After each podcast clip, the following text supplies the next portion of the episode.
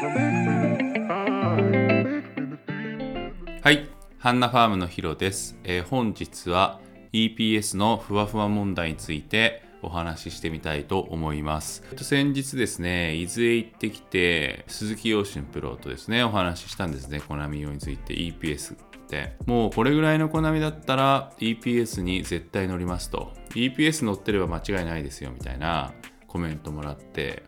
っていうのを実際聞いてきたんですね。このぐらいっていうのは、中級者がですねなかなか波に乗りつなげないコナミでした。抵抗するのにもやっと乗れたとしてもすぐ終わっちゃうみたいなコナミの時でしたね。という時に必ず EPS 出しますという話を聞きました。それから PU と EPS を乗り比べしている、全く同じサイズで乗り比べしてやってもらった感じだと、やっぱり押し出しどうしても EPS の早いですよね、テイクオフがっていうので、コナミの時は、間違いないなと。テイクオフも早いし、走り出しもいいし、加速するのも早いということで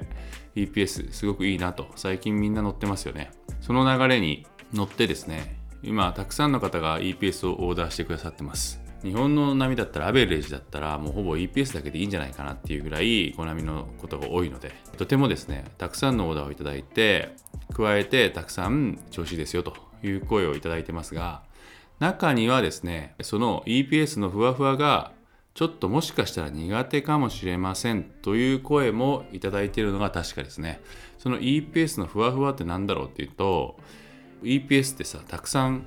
空気を多く含んでるプランクスの中にのため、 PU ボールと EPS が同じ体積値であっても下から押される力は強いと、サーフボードが浮こうとする力が強いので自分にこう強く跳ね返ってくるので、より浮力を多く感じるっていうのかな、体積値よりも大きく感じる、また自分が踏み込んだ時のボードの跳ね返りが強いって言ったわけか、水から押される力が強いので跳ね返りが強いから踏んだ時にこう押し戻される感じがすると、その押し戻される感じがふわふわだっていう話なんですね。 EPS はふわふわして扱いにくいという方がたまにいらっしゃいますが、それは踏んだ時に強く反発してくるからというふうに捉えてます、このご質問に対して。で、このお悩みに対して、じゃあどうしてそう思う方と思わない方がいるのかっていうふうに考えて、ちょっといろいろ考えてみたけど、たくさんあると思うんですね。もちろん要素はたくさんだけど、一つにお答えした答えはですね、踏み込んでるからじゃないかなというふうに思ってます。自分が上から下に押し込むとサーフボードは反発するんですが、 PU よりも EPS の方が反発するんですね。その反発が押し戻されてる感じがするのでふわふわしますと。それが苦手、難しいんだけど、踏み込んでるから反発するんですよ。それに悩んでる方々が加えて言うのが、自分の踏み込みが甘かったから、弱かったから、もっと踏み込まなきゃいけないから、自分が乗り方が下手なんですねって言うんですね。それ逆なんですよ。全く逆なんですよ。それ考えて苦手だと思ってる人は、踏み込もうしてるから乗れないんですね。踏み込もうっていうので乗れない理由なのに、さらにまだ自分は足りないからもっと踏み込もうとするんですよ。じゃないんですね。EPS はそのふわを使って伸び上がってもらわないといけないです。その不安を使って走ってもらわなきゃいけない。言葉で言うの難しいんだけど、その不安で EPS のサーフボードが走るがままに、前に進みたいがままに走らせてあげなきゃいけないんですよ、自分で。それをかえって踏み込むことで抑え込もうとして反発してる、ボードと喧嘩してるって言った方がいいかもしれないですね。ボードと自分が喧嘩してる、またはボードがレールと喧嘩してる、レールと波が喧嘩してるっていう風に言った方がいいかもしれないですけど、それは踏み込もうしてるからなんですよ。